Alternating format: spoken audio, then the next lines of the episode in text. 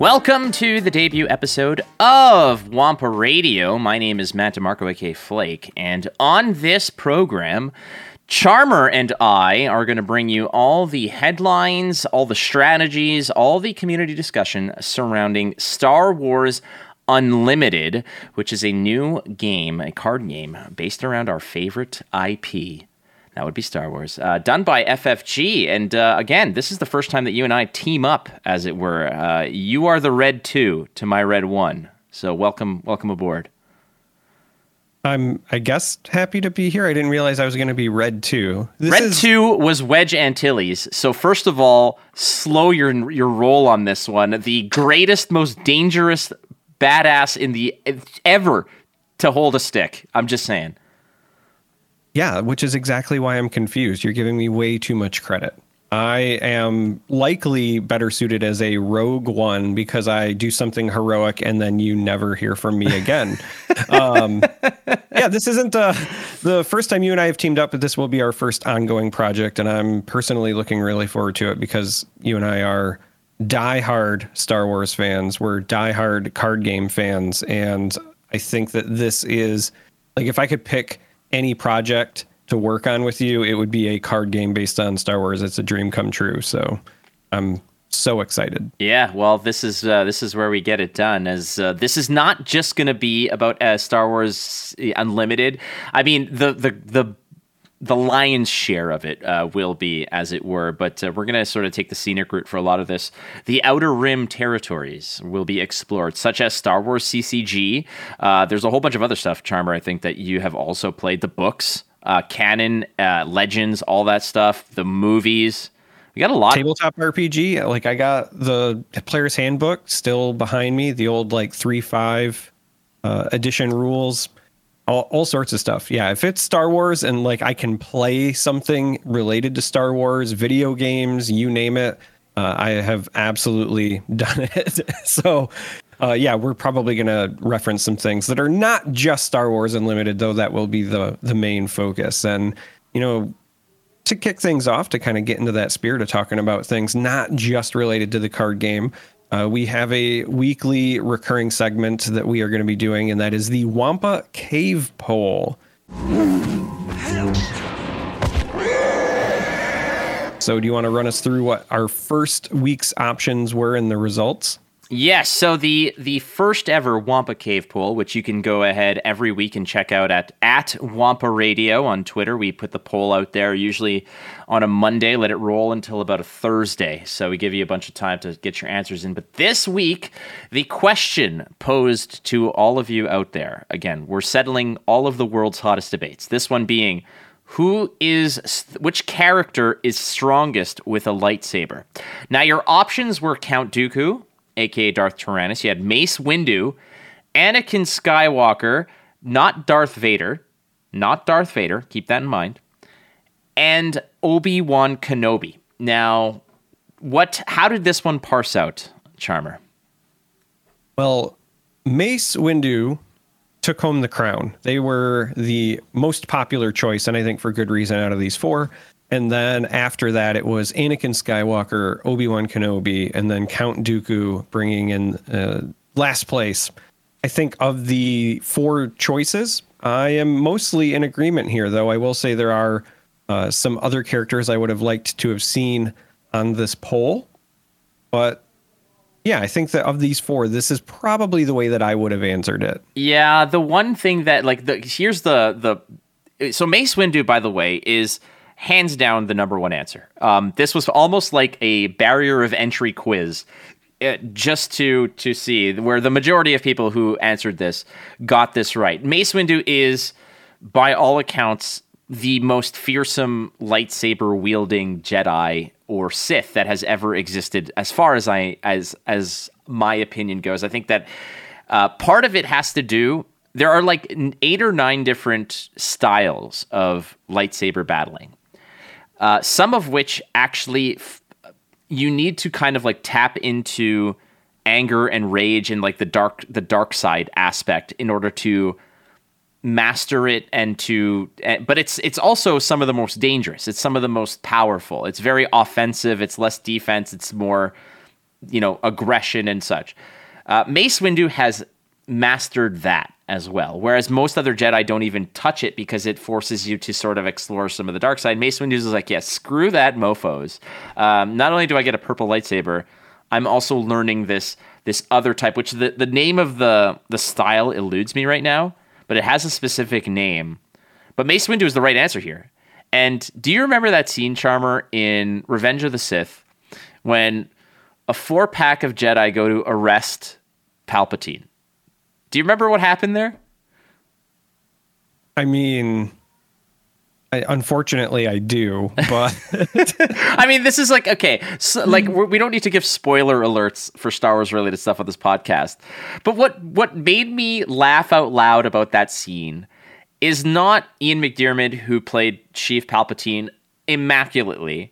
It wasn't yeah. Mace Windu's badassery. It was the fact that the the battle starts, the fight starts with Palpatine literally just being like, ah, stab, you're dead. Like the first dude, just and and and the freaking Jedi that gets stabbed is just like ah, and then falls. So it's immediately three on one. Like it doesn't even start, and he just well, yeah, because you don't fight fair when you're the Sith Lord, right? When you're the Sith Lord, mind you, the the the baddie of bads, if you will, in Star Wars canon, so fearing uh, you know, or so powerful, so full of like fear and hate and whatever that can just resurrect himself into entire new trilogies out of nowhere.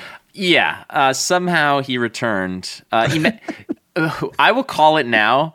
If they ever print a card called "Somehow Palpatine Returned," I am never playing that card. no, I I am going to go on record.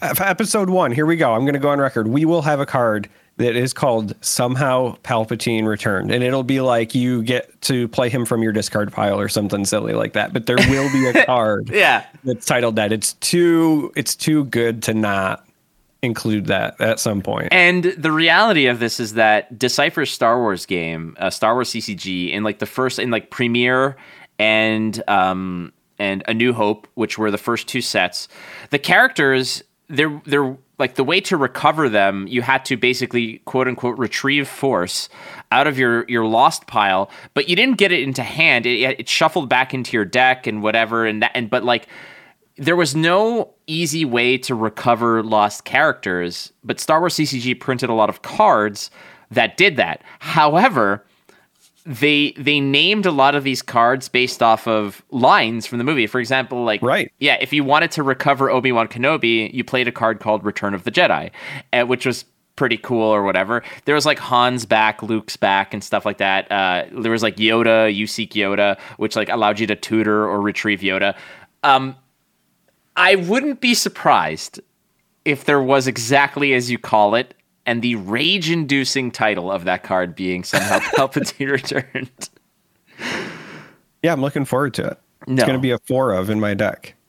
yeah, but it's not even like like I, I bet you you just like you don't even play Palpatine. You're like I will play somehow Palpatine returned. I do not have Palpatine in my reserve deck. You may rage. It, so it will become my one of inclusion in any deck where I'm allowed to include it because we do know that there's going to be some deck building requirements based on you know what's been released as far as the the quick start rules and whatever there are um, the the different uh, icons right there's six of them that we know of so far just from the promotional material we know that you build around the icons that your leader is tied to et cetera et cetera and we're getting a little ahead of ourselves but i will say this if I can register that card in my deck list. I will always include at least one of. It'll be my Might Evokes in a different card game that I won't get into, I always included one Might Evokes in any format that I was allowed to, and so somehow Palpatine Returned will become my Might Evokes. It's your titanium bauble for others. Yeah, yeah, I get well, you. It'll be my pummel. Yeah. Okay. But. Um. All right. Well, he said it here. So,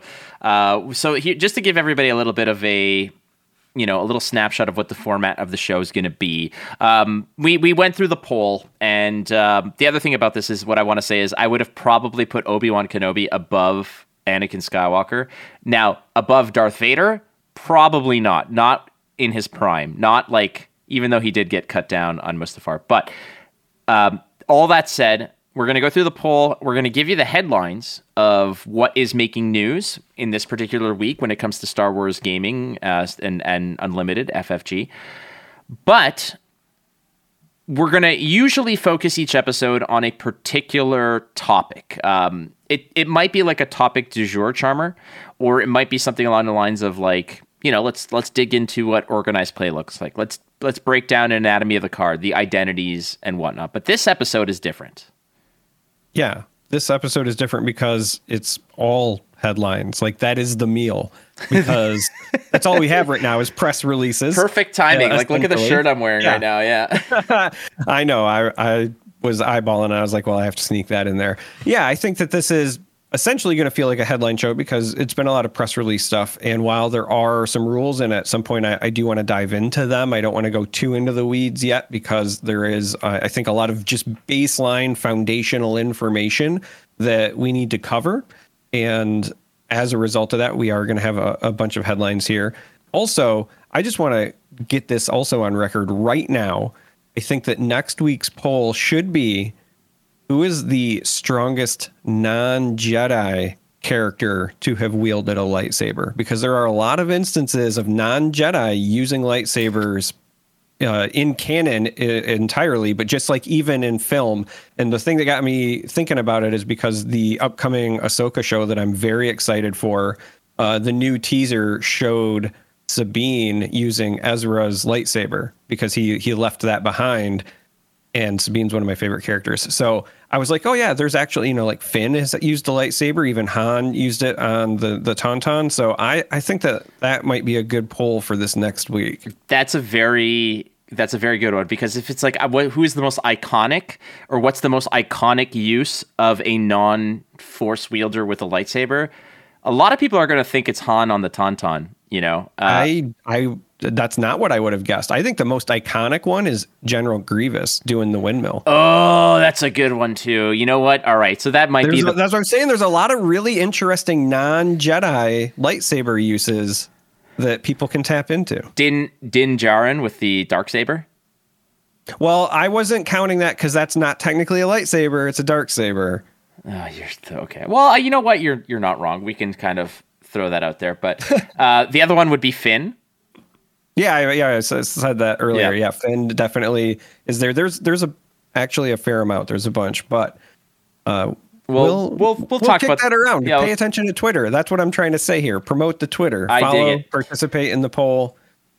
And right. then uh, we're going to move to the headlines. All right. So the headlines is basically the entire episode this time because of precisely what Charmer mentioned. And uh, but uh, moving forward, we're going to have more robust discussions about more specific things. However, let's talk about what we know about Star Wars Unlimited, as it were. It's a uh, new game by FFG. And uh, the release date so far is all we know is 2024, which is leagues leagues away. It is literally it's a um, couple hyper hyperspace jumps away from where we are now. Uh, we don't even know if it's Q1, Q2. My suspicion is it's probably a late Q1, like an early spring, late winter kind of thing. I have I have similar feelings to that as well, just because I think that it would be it would feel very weird if they were releasing as much information about the game as they are right now if they were targeting a mid or late 2024 release right like this is the kind of if i'm being honest like this is the kind of pr push out that i would expect like a few months away from release mm-hmm. right so i think quarter one is a, a, good bet. Again, we don't know for sure, right? But I think quarter one is a, a good bet based on what we know from all of the information they have released so far. And beyond that, it's also like this seems to be kind of what a lot of new card games are doing. Like we saw Lorcana do this. Lorcana spit out that it's coming like I think it was at the end of last year, like mid to or sorry, late 2022 or September or October 2022 is when they're like, "Hey, get ready, uh, something's coming. And everybody was like, wow, that's so long, like long into the future that what do we care right now? But that was actually incorrect. Um, and just the. Well, you know, you bring up a good. And so this is actually why I was saying it's surprising that we know as much as we already do about this game because Lorcana was announced but then they kind of went back into hiding. They were like, "Hey, we're making this game. Here's some sample cards or whatever." But we didn't have rules. We didn't have like any expectations. Uh, n- no info about organized play. None of that. Whereas, you know, now we're looking at this Star Wars Unlimited, and we have quick start rules. Uh, we have far more cards revealed for this game than Lorcana had up until like April, really. Uh, we've got organized play info that we're going to dive into probably next week. Like, there's just so much information uh, again already out there for this that I I'm very surprised that it's even at a minimum six months away. Right, we're only in June, and we know many major pieces of the puzzle. Agreed, and. I mean, we don't have to get into some of the nuts and bolts of what's going on with Lorcana currently, but a lot of this is like they're they're not afraid to say, "Here's our rules. Here's our here's some of the cards. Go nuts." Um, Lorcana did drop at like their D23 event, like their Disney event. They dropped like you were able to go to some of these events and get like a, a, a six pack of cards or a yep. seven pack of cards to ju- and then people kind of people's minds blew up of like what does this all mean um, I think in in an, in like we're gonna dig into uh, the the card anatomy, our theories about what how the interactions are going to work in future episodes because right now we don't have enough time, frankly, in a in the first episode to really devote the time that we want to dig into this. Because I know that prior to us recording, we were sending each other messages and talking and saying like, "This is very eerily similar to this, and this reminds me of this, and this is probably how this works." So there's a lot of familiarity here. There's there's stuff that I didn't even send you where I'm just like, "Hey." I've played enough card games for a long enough time that I recognize like when you leave yourself a space from a design perspective where you do something and it looks very vanilla, but it's done on purpose because that means later you can do X, Y, or Z to interact with it. So I'm actually really looking forward to when we do dive into the cards, but we don't have enough time this episode. No, uh, that's gonna take an hour, probably just for me yeah. by myself, not even counting you. It's like so, all right, and that concludes 38 minutes on just yeah, Tarkin. Yeah, yeah definitely. It'll, it'll, be it'll be my opening salvo, and then at the end I'll be like, "Thank you for coming to my TED talk." Now let's start the episode. but well, um, the, we do know that the first name uh, set is named Spark of Rebellion. Yes, we know that. Uh, it's on the promotional material. Um, they have also released some art. Uh, this is not in our show notes, but it's I think a good time to mention this again of things that we know about the game. It's all original art. That's another thing that I'm really excited about. So if you played any of the other Star Wars games, whether it was like Young Jedi or the old Decipher game, a lot of the cards used scenes direct from the movies. And that was really cool because obviously those scenes are iconic, but it also meant that it was, you know, rehashed material, right? You didn't really start getting um, original pieces until they got to the expanded universe stuff, where then we got, you know, uh, somebody kind of dressed up like live action Mara Jade and some of those other characters, but there wasn't a lot of like original substance there. Whereas we know for this game, it's all going to be brand new art specifically for uh, Final Fantasy or, uh, Fantasy Flight's game. Now, to me, that's a big deal because that is investment in the game. If you are not familiar with how card games work, art is very often the most expensive piece of putting your game together. I know it's not often thought to be the most expensive piece, but it is between paying the artists, contracting them, doing the back and forth. You're kind of creating how your world is going to feel. And yes, we all know how Star Wars feels, but doing all of that from scratch tells me that they are invested in this game. Yeah. I mean, just getting some, like, I, I tried to get a quote from an established artist, like a, an artist who has art printed on flesh and blood cards, uh, a wonderful artist. And basically, you know, we have a friendly relationship. And I said, I'm like, don't, don't try to, you know, give me, cut me a deal here. I said, my goal is I want to put your art on like a playmat. Like I want to, I want to commission you to do it. And I said, just give me the same deal that you would give anyone else. And she gave me a price. And I was like, dear goodness. I said, I'm like, out of curiosity, this versus like a card. She's like, oh, this is like a fraction of what I charge for you know somebody who wants to actually print this on a thing but um, I don't like. I, I liked the scenes from the movie being on the cards themselves. Like it was because sometimes, for example, like in Star Wars CCG, you'd get a card of a random rebel scout that landed on Endor, and they are maybe in 0.7 seconds of the movie in the background, and the decipher at the time would like hone in on that scene, zoom in, enhance, enhance, enhance, and then suddenly this random extra from the movie is now immortalized where they know the name, the background, they have all this stuff. Now that isn't to say that like the art on this is not awesome. I actually kind of dig the cartoony, more comic book esque look to it, which is pretty rad. Um, because this gives a little bit more freedom for interpretation, but it also allows the uh, FFG to sort of go out of the bo- like the the boundaries of the movies and everything that occurred, you know, and I think that that is that opens up a lot of room. So the reason that I really like it is twofold. One, what you just said, it allows you to kind of go outside of the established films. So when the Decipher Star Wars card game came out, obviously there was very limited visual properties that you could lean into or building your card game, building your universe. Now, the amount of content that's available between Disney Plus and movies and uh, TV shows, right? We had Clone Wars, we had Rebels, uh, we've got stuff like Mando. All that stuff is there, and you can lean into all of that as well. But it's not a cohesive thing if you're taking scenes, right? So if you're thinking about like the gameplay experience and you're trying to kind of live that fantasy as you play through the game, if I'm playing, you know, a CG generated card of Ahsoka from Clone Wars next to something from the original trilogy, you know, next to Grogu from The Mandalorian, like it it could kind of take you out of that immersiveness of it being a singular, like coherent world. So I do really enjoy that it is allowing them to kind of go across the the spectrum there. Uh, but then the other reason that I like it is because they can also lean into some of the characters that are just not in the films or the TV shows or whatever, uh, if they want, right? Because we know that there is uh, a lot of comic book lore, written book lore, and a lot of things that have kind of happened off screen that I think a lot of uh, diehard fans would be really excited to see finally visualized as well.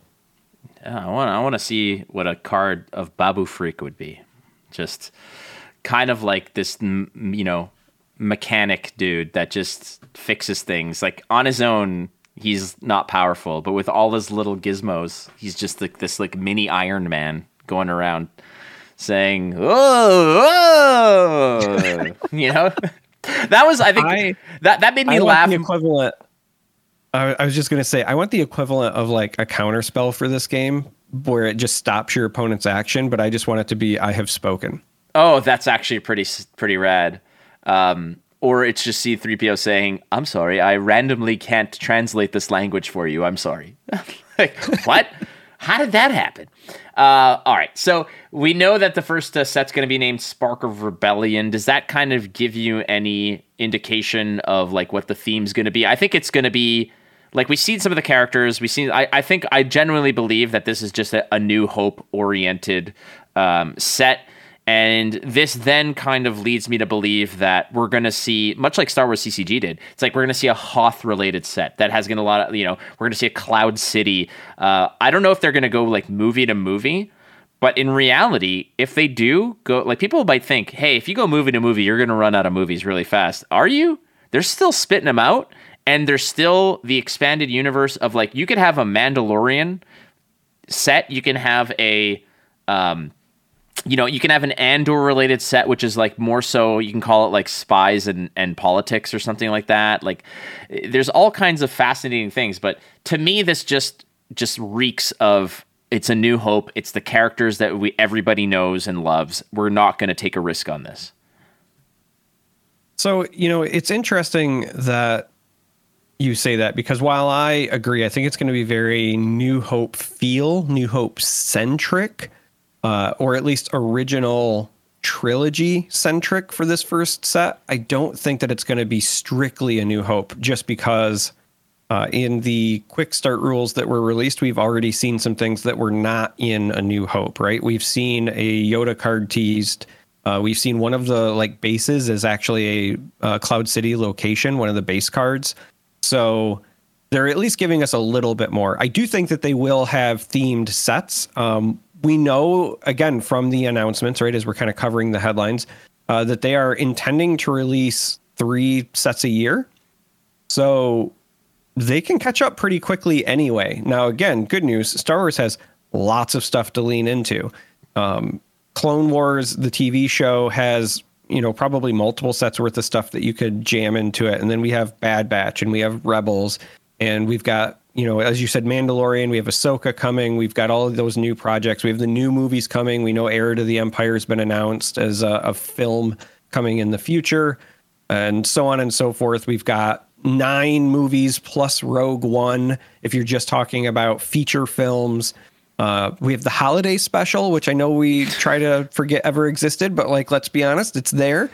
Um, yeah, I, I think that they have got plenty of content that they can lean into. And that's, again, just counting that stuff. I still firmly believe that we're going to get at some point like a Cal Kestis card, right? Mm-hmm. From the uh, video games, because there's a lot of talk about him potentially making a live action debut at some point anyway. He's very popular.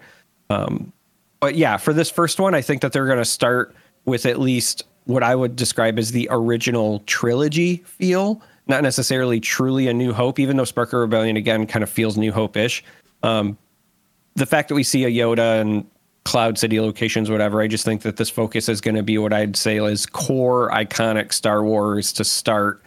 And then I think our first expansion is likely going to be like core prequel trilogy stuff if I had to speculate. Okay. Uh, gameplay demos are going to be available at Gen Con. Gen Con is going to be one hell of a card game hub this summer. Like August yes. is going to be fiery.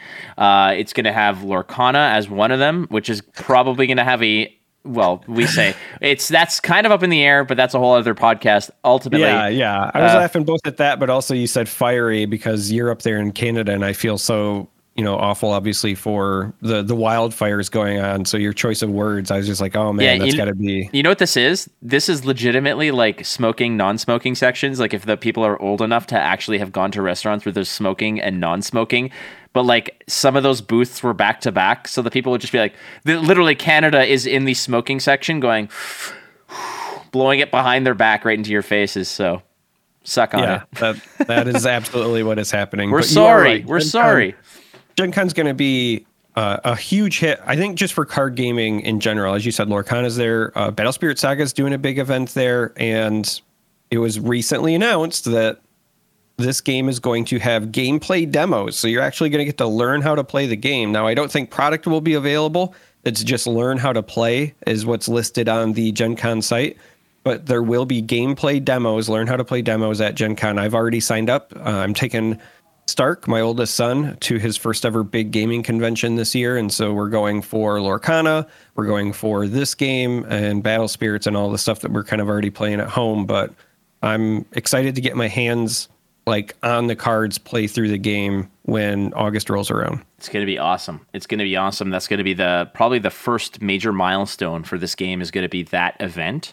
Um, all right. So that is most of kind of like your mark your calendar kind of news. We can talk now a little bit about what we know regarding the cards themselves because they have been very forthright in terms of showing us a bunch of cards. You can go to uh, you can go to just like the website, the Star Wars Unlimited website, and just look look up a whole bunch of stuff. The website's very bare bones right now, and it's not very intuitive. Where like you have to go like click on like the news and then click on this and click on that to find where their major announcement, their presser kind of was. But what we do know in terms of card types, the first being the main the the the, the sort of your lifeblood is your base. What do we know about the base so far? Well, the base card is a actual physical card, and I think that's really important. Uh, we know that in the quick start rules, they reference that your base starts at 30 health, but since it is an actual card with a printed value on it, I suspect that this is one of those design things that I will geek out about in a later episode. But I think that we will at some point in the future get specialized bases. Uh, if you're coming from other card games like Flesh and Blood, for example, you can think of how your hero impacts your starting health and, and things, right? So uh, there are you know base cards, but quick start rules say you start at 30 health and you uh, you're trying to destroy your opponent's base. That's how you win the game. So you're you know one faction trying to uh, destroy the base of another faction, which really resonates with me as somebody who played a lot of uh, the old uh, MMORPG for Star Wars, Star Wars Galaxies. Uh, the PvP in that was literally you would go and like destroy the opposing faction's bunkers, and it would be just like wild hours long battles. And so I'm looking forward to kind of like reliving some of those memories. Well, uh, yeah, I guess that's that's definitely part of it.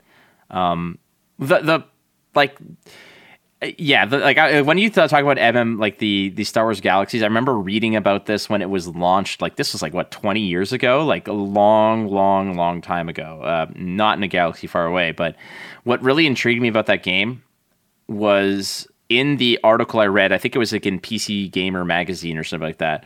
Was that the elements of the force were never going to essentially be sort of mapped out for people. It wasn't like a, a tree that you can put experience points into. It was how you interacted so, with the environment. Yeah, uh, as somebody who, again who played a lot. Well, first of all, there's essentially two different versions of that game. There's what I call launch version, and then the revamped one because when World of Warcraft came out, they started losing players to that, and they panicked. So they tried to redo their entire combat system to be more like World of Warcraft, and then it made their game significantly worse. but when it launched, uh, you're right. If you wanted to unlock a Jedi character, there were a bunch of hidden tasks that you had to do, kind of like Luke going on his journey for Jedi training. You had to find holocrons, and then they would give you special quests, and you had to like level up certain classes, but not everybody's classes were the same. So you had to do a, a bunch of other stuff. Like it was, it was a journey. Like it took a lot of investment. It wasn't just like, okay, I, I load up, you know, a a Jedi Knight and then I run into the universe. Like if you saw a Jedi, it was as rare as seeing a Jedi in the era of like A New Hope would have been. Yeah, and that's what kind of actually intrigued me with the game. I was like, oh, like there's mystery to this. Like, and this was again prior to everyone having high speed internet. So not everyone was able to just yeah. Google, okay, do this, do this, do this, do this, which kind of takes away from the allure of the game. But um, the other thing about the bases is that, you know, when you say that they have a printed value on them in terms of like a health total, as it were, this is just another balance metric that y- they can kind of tweak because the if the base has a particular ability or advantage or or some sort of aura effect or whatnot, this opens up the uh, the concept of you know well what if we had a really strong base that just unfortunately like how do we how do we balance this really cool idea we have? Because if we gave this ability to a 30 a 30 health base then we're we're we're just this everybody's choosing it. So what if we just knocked it down to like 26 you know that 4 point edge? And for people who are like that's insignificant. Flesh and blood does it and they do it very well because it's incredible how one or two points of health matter in that game towards the end where you're like so wow. much. Yeah so those so are much. incredibly important. And the other interesting thing again as i kind of talked about earlier i think with star wars in particular the idea of living your fantasy is a very important thing. I think that's the reason that you and i fell in love with the old decipher version of the star wars card game was because anything that you wanted to do in the Star Wars universe, that card game gave you a way to do it. If you wanted to train to become a powerful Jedi, you could do it. If you wanted to be a bounty hunter, you could do it. If you wanted to blow up the Death Star, there was entire decks for that too, right? This game, by giving you these different bases as well, opens up the opportunity for in the future, for example, being able to blow up the Death Star, right? If you're uh, running a deck and you've got a bunch of X Wings, for example, and then you queue into somebody who's got a Death Star location or whatever as their base, like maybe you get bonuses, right? Same thing with uh, if you're running an Ewok deck and you're attacking, you know, somebody's base on Endor, whatever. Like the ability to live that Star Wars fantasy, I think, is going to be really important for the success of this game.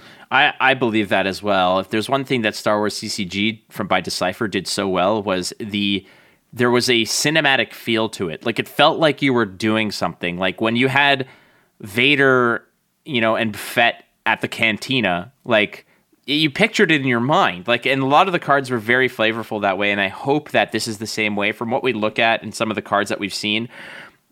I'm getting that feel, which I like. Um, the next types of cards are going to be leaders. Uh, these cards are going to be double sided cards as they were. Uh, examples are going to be Luke and Vader. And there's an undeployed leader card, which is basically the card that you start with. It's undeployed. It's in like one. It's like up, like it's face down, as it were. And then you can eventually deploy these leaders that become units. And I've seen Luke. I've seen Vader. These are your build around almost your heroes. These are the the the sort of synergistic nucleus to what you're you're trying to do. They're the strongest cards I would imagine in your deck. Um, but they're gonna have they're gonna be the driving force of, of what you're trying to accomplish. So it's interesting you say like strongest cards in the deck because I think that in some cases they will be and in others they won't. I think that that's going to be one of the cool things about how these leaders play out, right? Because the way that the rules share that they function, as you said, when they're undeployed, they're just theoretically hanging out in your base. And so they provide you with these passive bonuses. And then at some point, you will have the opportunity to deploy your leader to the field if you want. So one fantasy is, you know, Vader is sending stormtroopers out. They're not getting the job done. So he enters the fray to do the job himself. And then he's just this really powerful unit. As you said, maybe the most powerful card in your deck. Awesome. I love that. But I could also see, you know, a world later where maybe your leader is Thrawn and you could deploy him, but his passive bonuses are where he shines because he's the tactician, right? Yeah. I think that giving you that opportunity to uh, again play to the strengths of the way some of these characters are in the universe, I think is going to be a really big deal. But yeah, the the leaders, as you said, you kind of pick one to start with and you build your deck around it. Um, very much like uh, again, if you're coming from Magic, choosing your commander Flesh and Blood choosing your hero. I love these character centric games because they allow you to, you know, pick somebody that's your favorite and latch onto them and, and be a main. Um, and so I, I think that this is a, a slam dunk win for them from a design standpoint. Yeah, it's pretty sweet. Um, next up, we've got uh, two types of units, as it were, uh, which also cues into how the game board or the game state is going to separate itself you're going to have space and you're going to have ground. Those are the two arenas, as they've called it. And then you're going to have ground units and space units. And what we've seen is a card like Tarkin, which is a ground unit for the for the Imperials or, or whatever you want to call it. And then there's what's called the Wing Leader, which is it's an X-wing, um, but it's a wing leader that is a space unit. What I love about this is that this once again transforms me or transports me right back to Star Wars CCG where space and ground mattered. You couldn't get away with just one or the other. You would get punished if you neglected one. Now, some decks completely operated as just being overwhelming in one or the other, but I am so happy that they're they're going to basically cut this in half. And I'm going to ask you because you played a lot uh, and you were very involved. You were casted uh, the Elder Scrolls Legends. That's mm-hmm. a two lane game. Does this give yes. you some of those flashbacks to that? It does. And I think that there are a lot of things that this game could potentially do better than what the Elder Scrolls Legends did. And then conversely, I think that because of the way that game was designed, it also potentially does some things that are likely going to be better than what this game can do. And the reason I say that is because in the Elder Scrolls Legends, it was a two lane game, but you could play things that allowed your cards to move back and forth between lanes as well. So there were like movement cards that were part of the strategy. In this case, because they're very specifically calling out like ground and space, I don't think that you're going to see X Wings on the ground very often. But as we talk about playing into the themes of Star Wars, I could see, uh, you know, as we start talking about some of the next card types like events, things that give you bonuses like it, it, will target a ground unit but maybe you get a bonus if you also can spot something in space and it will represent like those bombing runs or you know like when we see the x-wings uh, and the ships hitting scarif in rogue one right because those are some pretty iconic scenes now as well so i do think again the the lanes allow you to give you two different places to defend and prioritize. And I think that anytime you provide players with choice and decision making, that's important. but also very thematically allows you to interact with each other as well. I like that idea, and I think that that's where they're going for this as well. Star Wars CCG had a card called Close Air Support, it, which was if you had a Z95 Headhunter uh, at the system where your where your characters were on the on the locations, if you controlled the system with Z95 Headhunters, it allowed you to have significant bonuses on the ground. Like you you were just because again close air support. Like the, it, like the theme is there, and the first thing that popped into mind was that. But you, I think you got it spot on when you said that scene from Scarif. Like I love that scene. What ah, that's one of my favorite scenes. It's like, so well done. They he fires the rocket at the at the walker. The walker like it gets blasted in the side of the cheek and just looks him down, and it looks like he's gonna get busted up, and then the X-wing just comes in and pounds it. And the reason why I really like the scene is because I think it really put into perspective the sheer firepower of an X-wing. Uh, if a rocket launcher was just brushed off, here comes an X-wing that two or three blasts just put this thing down, right? And keep in mind that was Rogue One. In The Force Awakens, when Poe Dameron and the X-wing squad come in to help and like rescue, uh, mm-hmm. uh, you know, the heroes at Maz Kanata's, um, some of those stormtroopers took an X-wing bolt right to the chest. So like, yeah, you're out, baby. Like you're done. yeah, uh, that stormtrooper armor is not that good. It's not all Beskar under there. So so I, I am liking the sort of division of space and and whatnot, but I wouldn't be surprised, like you mentioned, you know, uh, uh, a, a hero like Vader, or at least the hero that we the version we saw or whatever, you know, might be like a ground and pound kind of punish you Vader. But if you said like the one of the heroes or the villains or, or whatever you want to call them, the leaders that I envisioned as being incredibly unique and and cool to explore was Thrawn, I, and and for the reasons that you mentioned, Thrawn is a very sit back, watch, evaluate, and manipulate. He's always in control, right? Like no matter what mm-hmm. happens, he always has an out. He always has control. So maybe he's a hero. It's like you can actually jam him in the Chimera or like jam him in a Star Destroyer. And it's like if he is piloting a Star Destroyer all of your units get whatever. Like when he is in his in his spot, when he's in his place, right. then he gets a bonus. Yeah, that's I, I fully expect honestly if he has any sort of deploy at all, because he also could be like maybe one of the first leaders where you just don't even get a deploy, right? But if he does have one, I think he'll almost assuredly deploy like as the Chimera, right? Like he'll just deploy like as the spaceship. It'll be like him driving uh, you know, his fleet leadership vehicle that then gives a big bonus to everything. And yeah, I again, like I'm so excited for this game because there are so many different ways that you can navigate. And what I think that this game is doing really well is they're taking a lot of the things that you and I loved from the old Decipher game, and then they are keeping the themes there, but they're also kind of condensing the rules a bit. Because one of the things that I often got feedback on when I would try to get my friends to play that game uh, was that it was very complex because if you could think of it, you could probably do it in that game. And that's one of the reasons I loved it. It was a card game that was really a role playing game, I think, disi- disguised as a card game. Um, this is going to, I think, have more of a card game feel, but a lot of the same design hallmarks are there. So it scratches that itch for me the I'm calling it now. You made a you called out something ridiculous. I'm going to call out something less ridiculous. We have leaders. They're both ground heroes right now. I'm calling it you're going to have a leader that is going to be the Millennium Falcon and you're going to have a leader that's going to be the executor.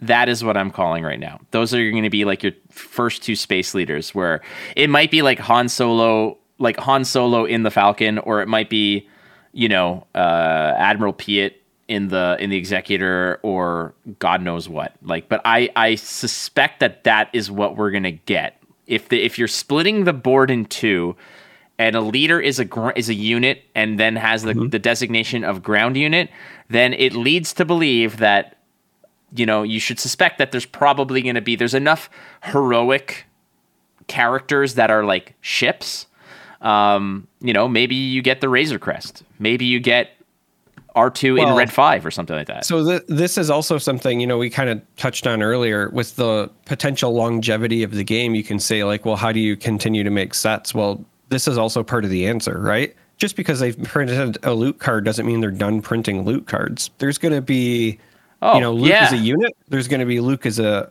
a leader. There's going to be another Luke in an X-wing. There's going to be maybe even a space leader Luke, right? And the same thing for Vader, and the same thing for X, Y, and Z. So I really feel like Jedi Luke. this this could go forever. You get you can get Jedi Luke, you can get Tartar Control Luke, you can get uh, cherry diet cherry vanilla Luke. There's so many different kinds of Lukes that you, you can get Luke dry, uh, Luke light, Luke Milk. Luke blue. milk.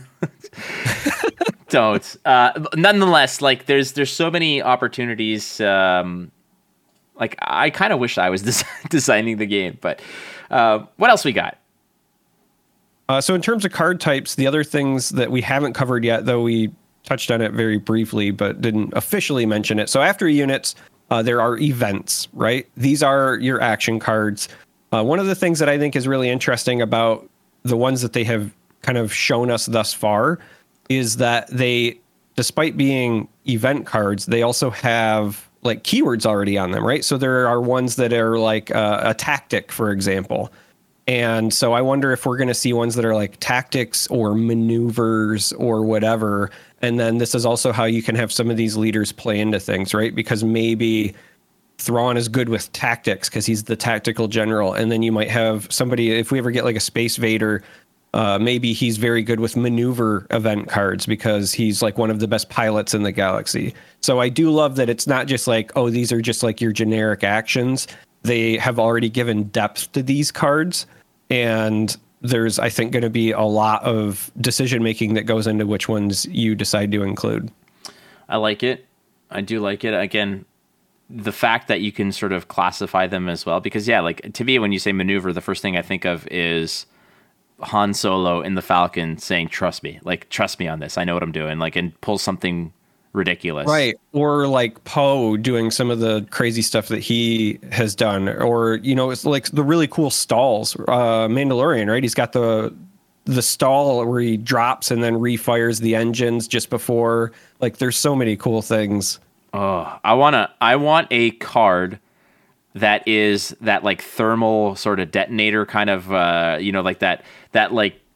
Remember the one that you know, like Boba Fett drops it and destroys those ties. It's like. Oh yeah, yeah, Yeah. So the very first time it showed up was uh, Jango Fett, right? Where they executed it beautifully because it's there's like no sound before it hits. You know what I mean? Yeah. Like they they nailed the audio for that. I I'm with you. That's good. If you guys can, uh, this is what I want to see in the comments of this video. Please try your best to spell that sound. Uh, like it's just. boom. I will try to get that sound and I'll try to edit it into this so you guys can kind of get it. But I think that that sound is like it's one of the most satisfying sounds. And what's awesome is that after watching any kind of episode of whatever, uh, be it Book of Boba Fett, Mandalorian, or wherever that sound is done, if you go to like the usually the post episode Reddit discussion threads, people are like, "We got it! We got the sound! It's in here! We got it!" Like it's like one of the biggest celebratory aspects of an episode. It doesn't matter what happens; it's like we got the noise, and I, I dig it. It's a pretty damn good noise. It is ASMR for Star Wars nerds. It is. um, last up, I think we got upgrades. Yes. And I, I love that they kept this generic. So the card type is just upgrade. But again, much like with the events and, and getting those keywords and, and so forth, the one that they showed in the uh, previewed quick start rules is Vader's lightsaber. But that is got some additional things. It's an item, it's a weapon, and it's a lightsaber. And it also, in the ability itself, specifically says attached to a non vehicle unit. So that's also telling us at some point we're going to have vehicles. It's just- ATATs, yeah, so much here Oh, uh, that this one card shows off, right? So yes, you're gonna have cards that power up your cards, and that's very cool because we all want to upgrade our, you know, Jedi, and give them lightsabers, but even more so with the ships, right? Like we want to upgrade our ships and give them some cool things too. Like yeah, the X-wings they've got their blasters, but we also want to fire torpedoes into the Death Star too. So all sorts of stuff that I think we're going to see in this upgrade category. But as a just generic card type, it's called upgrades. Like if you're not jamming a harpoon on your snow speeder, like are you really doing it right?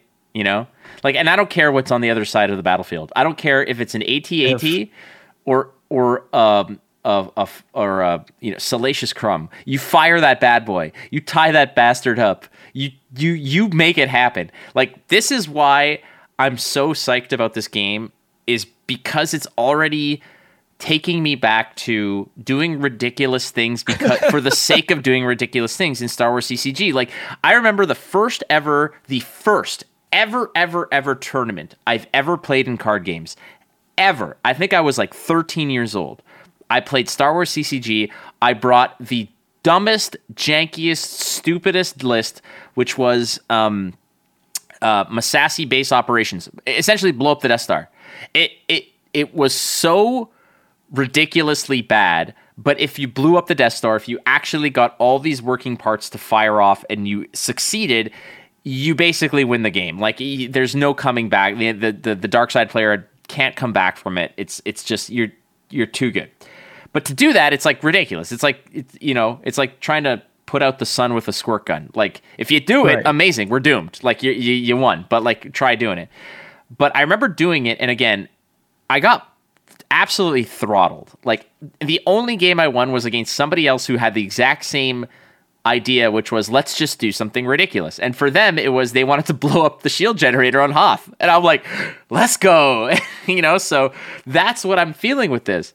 Because, and this also alludes to what they said, they are so, so aware that this game will have a competitive um, sort of demographic to it, but they also want to support the casual side of it. And it's so easy to get enthralled in the casual aspect of it when you have things like, all right, you're trying to blow up Alderaan, I'm trying to blow up the Death Star. Let's go. Like that is that's what casual fun. It's not about um, optimization of the deck. It's about it's about having a story and and having that excitement. Listen, I, just staying on topic, right? I looked at this Vader's lightsaber, and the first thing that jumped out to me was that it gets a bonus if it's played on Vader, but it doesn't have to be. The only restriction is it has to be a non-vehicle unit.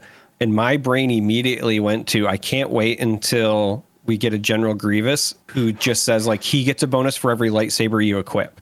So you're just running all these different lightsabers in your deck, and then he's just picking up Vader's and Dooku's and whoever's he's got, right? He's adding it to his collection, and then he just windmills them out.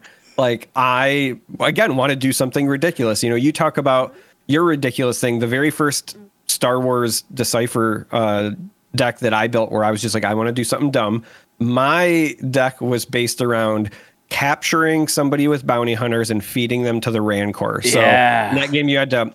There was really complex rules for capturing somebody, putting them in the manacles, and then you had to transport them, like because they were your prisoner. So you had to take them all the way to Jabba's palace, drop them through the pit, and then the Rancor would eat them. And like you, I think I won one game the first time I played it. but that one game was enough to carry me because it felt so good. Yes, uh, my friend used to do this to me all the time. My friend, um, uh, his name is Jed. He's I, I grew up. Uh, he was one of the people that I used to play Star Wars with a lot, and he used to like to try funky stuff like that. And I'll never forget because his whole thing was capturing my dudes all the time and then feeding them to the rancor. But I was like, I caught wind of this, so I would try to like go and attack his dudes. And he used to play a card called like Human Shield, where like if I would fire a weapon, he would just like sacrifice my captured dude in front of it. And he'd be like, Yeah, you can have him. It's dead. Uh, whatever. I'm like, No, I'm like, I'm like I want to rescue him. But that's that's what I can't wait for about this game because we haven't touched it. We haven't played it. We don't know anything about what about it beyond what has already put out. But do you see the joy on our face? Like, can you can you like this is I'm so jealous that you get to go to Gen Con. I'm unfortunately going to be well, I say unfortunately. I am going to be working uh, casting a Flesh and Blood event that weekend, but man, like it, what a, a, a jealousy factor I have already. I will be texting you pictures. This is the only realm event I won't be casting this year solely because I said like I want to take Stark to Gen Con.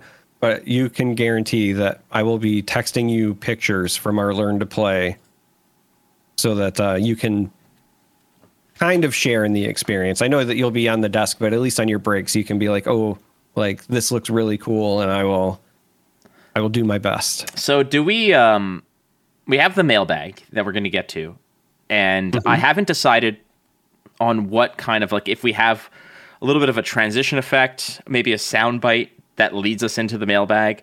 Uh, I've kind of nicknamed it like the the bad feeling ma- mailbag because bad feeling there's it's said so many times but yeah. part of me wants to like i'm gonna probably edit in like a, a i've got a bad feeling about this kind of like montage when we go into the mailbag but part of me just wants to throw in the kind of like explosion noise. You know what we should do? Every time that there's a really bad question we just blow it up with that with that bomb. Is that what we're doing? We could do that or the other thing that i was thinking of is whenever we have like a really big headline it's like it blows up our news space. You know oh. what i mean? Oh. Like you know, we're we're dropping bombs on the headlines this week, you know, and then we play the noise, and we have to find some excuse to play it like once a week. I, I'm with you. Uh, if you guys have suggestions, uh, drop it in the comments, tweet at us. Uh, we're we're gonna have a lot of fun about this. All right, let's go to the bad feeling mailbag. I got a bad feeling about this. I have a bad feeling about this. I've got a bad feeling about. Hey, quiet. What? We actually got a significant amount of uh, people throwing throwing some questions our way. So lead us off there, Charmer. Yeah, first, I, I just want to thank everybody for participating, especially because this is our inaugural episode. So uh, thank you from the bottom of our hearts. But uh, first up from Colot Informant on Twitter, they asked, knowing what we know about the leaked rules, do you think it is going to be important for units to uh, be both ground and space, or do you think players will ultimately choose to just race in one arena? And you and I had kind of touched on this a little bit, um, but I I will let you lead off before I give a, a, little bit more detail because I do think this is an interesting question. It is, and this sort of leads to the the same kind of mentality that you may have in other card games. When you talk about race, yeah, you're basically trying to get to your win condition or get to the outcome of the game as fast as possible, ignoring your opponents. You are confident in the fact that what I'm doing is going to be more efficiently or is going to more efficiently accelerate my progress towards a win towards winning the game faster than my opponent is. Um, in Star Wars CCG, that was definitely an option. However, Star Wars yeah. CCG had a plethora of mitigating options where you could do that. Let's say you want to go all ground and your opponent is all space. You could do that. You're like, look, I'm just going to beat you because I don't care about space. My deck, my ground deck strategy is so efficient and so powerful that you can do you can do whatever the hell you want and I'm just going to get there faster. However, most decks that would do that typically had ran cards that would mitigate the the efficiency and the effectiveness of the, the, your opponent's strategies. Like like you do your thing i'm going to do my thing but doesn't mean i'm going to throw i'm not going to throw my garbage over the fence at you. And there were cards like that like in star wars ccg force training. If you were left to your own devices you're either running an engine yeah an engine related kind of deck that was basically saying I don't need you here. I'm going to punish you with bonuses without you here. And if you do show up, I'm going to punish you harder. So it's it's lose or lose harder. But at the same time, there's that's that as a strategy was well aware from the Decipher people, and they implemented an immense amount of cards that were live on the board, untouchable as it were, that that slowed down your the opponent's progress towards that. So that's the long-winded way to say I think that you in order to win this game, you have to you cannot ignore one aspect. You have to you could it's it's cool to go 90% ground, but if your 10% in space isn't a disruptive effect that can that takes your opponent significant resources to address, then you're not going to get there. I think that if they're designing this game with two separate things, they're designing it with the with the intention of interactivity. Yeah, so I kind of want to echo that. I will say I think that there will likely be because there are always pitfalls in any card game. At some point there will likely be one deck that does figure out a way to be hyper efficient and just go one lane and that's your thing right? I could definitely see a world where, you know, again, for example, maybe it's a Thrawn deck and you've got a bunch of air units and you just try to dominate space and like that's your thing. But from a design standpoint, and again, that idea of like living your fantasy, but also just good game design core mechanics where you want there to be a tug of war and this back and forth, I think that they're going to very much promote you to interact in both areas and have a back and forth between the players. Like a great example would be maybe there's a battle droid deck. And so you're going to have like the battle droids from the space station and then the ones on the ground, right? And rebels, you're going to have X Wings, you're going to have rebel forces. Same thing, you're going to have stormtroopers and you're going to have TIE fighters. I think that they're going to give you enough tools where you're not 100% in one direction or the other. Would not be shocked if at some point in the game's history there is one deck that does it, but I don't think that that will be the norm. I, I tend to agree. I tend to agree. Uh, next question is coming from uh, Darth Prentice. Uh, Greg, a friend of many of our projects, a great, great person, great individual. Uh, who may or may not have a hand in the audio engineering of this show. So, a great, great human being. Will Dice be involved? Charmer, will Dice be involved? There's no mention of Dice in the quick start rules. So, I'm going to say yes anyway. And uh, I'm going to say this for two reasons. One, I think that at some point it's just going to be even if it's not a core mechanic, it's going to be something that co- comes up on a card, right? Like we might have like Watto's Gamble, where you roll a die to see if you get to keep Anakin or his mom or something, right? Wow, like that is just, dark, dude. you're, you're going to have it. uh, but at a minimum, we do know that this is a game based on the quick start rules where damage is persistent on the characters. And so I suspect at your local game store, you're going to see a lot of people tracking damage with dice. So that's my cheat answer. Okay, here's my answer to this. Um, I was on the fence about this for a while, but at first I said no, and the reason I said no because Star Wars CCG um, handled RNG with Destiny, drawing it off the top. It was actually a manipulatable random element. If you were, and it was part of card balance. Correct. It was absolutely part of card balance. It was an additional metric where if a card, like all of your main characters or most of them had the balancing aspect of having a low destiny number. So when you had to draw a card off the top, if something said like draw destiny, add that number to your total power, all if you just stacked your deck with all the strongest characters, you were drawing ones all the time.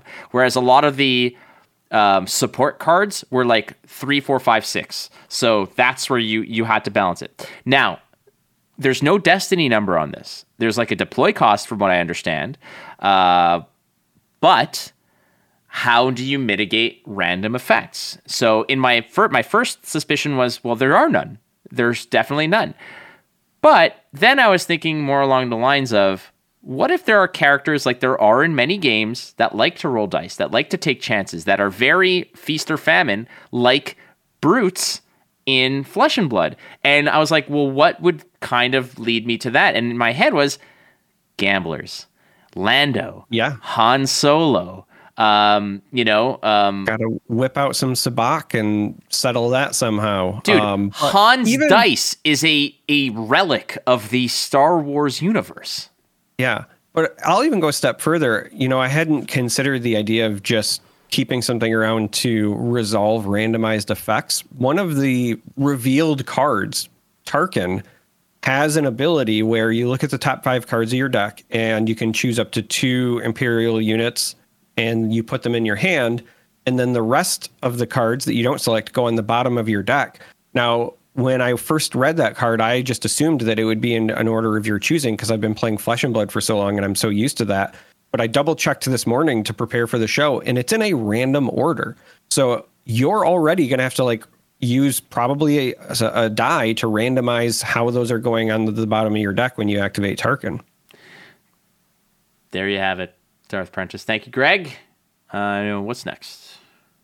Uh, the next question is one of two from Seven Foot. Uh, their Twitter handle is actually JCC string of numbers, but they uh, they're seven foot. So uh, many Star Wars books from Lucasfilms Press have uh, an expensive. I, I, think this was meant to be expansive universe or uh, extensive. It could be. It could yeah, be. it could be expensive or, or expansive, either or. Uh, it's definitely not expensive, though. Some of the Star Wars stuff is rather pricey. Dude, I've been uh, trying to I've been trying to find a hard a hardcover copy of Tarkin, the book Tarkin, for so long, and you can't get one. Uh, it's just no, impossible. They're, they're super uh, expensive.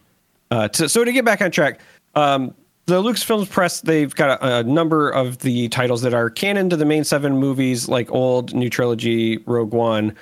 Um, they ask who is the mutant that would divert from such a plethora of material to make movies that ignore years of universe building are there any books from lucasfilms press you would like to see a movie from so if you're not familiar if you're somebody who is you know watched star wars films uh, tv shows but maybe you've never read the books uh, there were a number of books that were written that took place after um, you know a new hope empire strikes back return of the jedi right so it's luke restarting the Jedi Order. This is where we get introduced to Mara Jade in the books, and then there's like Luke's clone, uh, where it's his name spelled with two U's. And if you hear the disdain in my voice, it's because that was one of my least favorite storylines from that.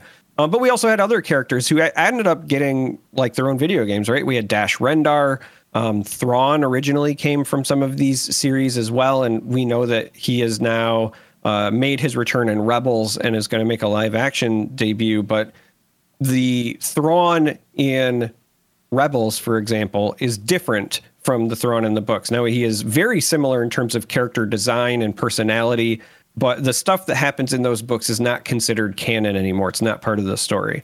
So uh, Seven Foot is essentially asking like, who would get rid of all of that? And I'm I'm gonna maybe give an unpopular opinion, but I think it was the right call because there is a lot of information in those books. And when they decided to tackle it on the big screen i think that either you were going to upset people if it didn't follow them explicitly or you are going to expect audiences to know all of that knowledge. And so i think it feels better to keep the spirit of many of those characters but do it in its own way well, another part of this is the fact that. I still need Mara Jade though. Well, yeah, Mara Jade, like, and, and this is, I think that, like, Thrawn's back. Thrawn came back. In fact, they actually, so Thrawn first appeared in Heir to the Empire by Timothy Zahn, like in the 90s or something like that. Yeah. It was so well received. It's probably the best Star Wars trilogy book, uh, book series that has ever been written. Um, if you haven't read it, even though it's not canon, I highly recommend it because it is, it is basically the birth of of Grand Admiral Thrawn um, and the the entire Chiss race and people. The thing about it is that this character was so good that when when if you're looking at timelines, when Disney acquired Lucasfilm and started that, hey, we're to start doing some new stuff, what they basically did is like, there's so much of a mess that that we're acquiring here that we need to, like you said, is just reboot and start fresh. And I think that's an actually a good thing. And what they did was they said, okay, what is canon is the movies and whatever is being printed from now on, which included comic books, video games, any media that they were going to be printing from the, the date of acquisition or from whatever they said. It's like it's now and every everything else is not is not canon. So that might piss a lot of people off. But what they did immediately was like, let's go get Timothy Zahn back because we need a fresh new story for Thrawn. Uh, that is going to fit into our grander scheme of what we want to do. And let's see if he's down to write another three or four Thrawn books. And he's like, hell yeah. So I'm not worried about it from that perspective of like, well, look, they just flushed a whole lot of amazing stories down the tube. And to me, Mara Jade is absolutely one of them. Um, the entire Rogue Squadron series of books by Michael A. Stackpole yeah. are another incredible. Um, the entire.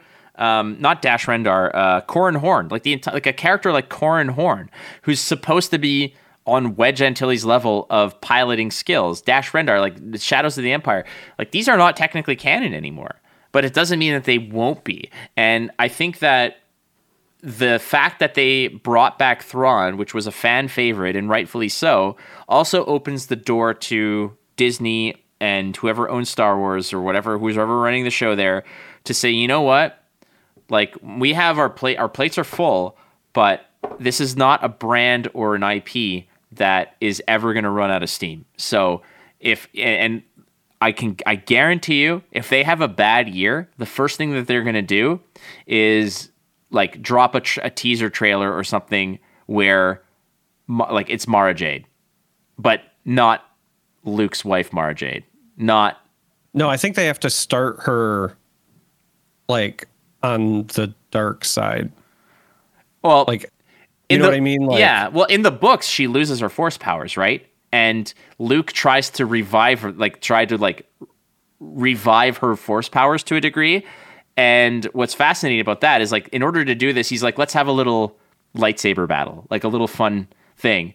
And in the books, at one point, he feels a flash of the force in her as they're fighting. Like it, it reawakens it, but he's like, but it was the dark side. Like he felt, Right. yeah. And I was like, oh, that's so cool. So maybe, yeah, you like again, Yeah. you could reimagine it. I well, I just one of the reasons I fell in love with her just in general was uh, again, it, it's something that's been done several times in the universe for Star Wars now, but she was my first introduction to this idea of a secret apprentice, right? So like the idea that she was the emperor's hand behind the scenes and was like training to be the new Vader when the time came and like I just I fell in love with that character, and then when she was added to the the Star Wars uh, Decipher game, and that was the first time I saw a purple lightsaber because that was pre Mace Windu. I was like, oh, I'm I am in. I can have a purple lightsaber. Like, yes, please, thank you.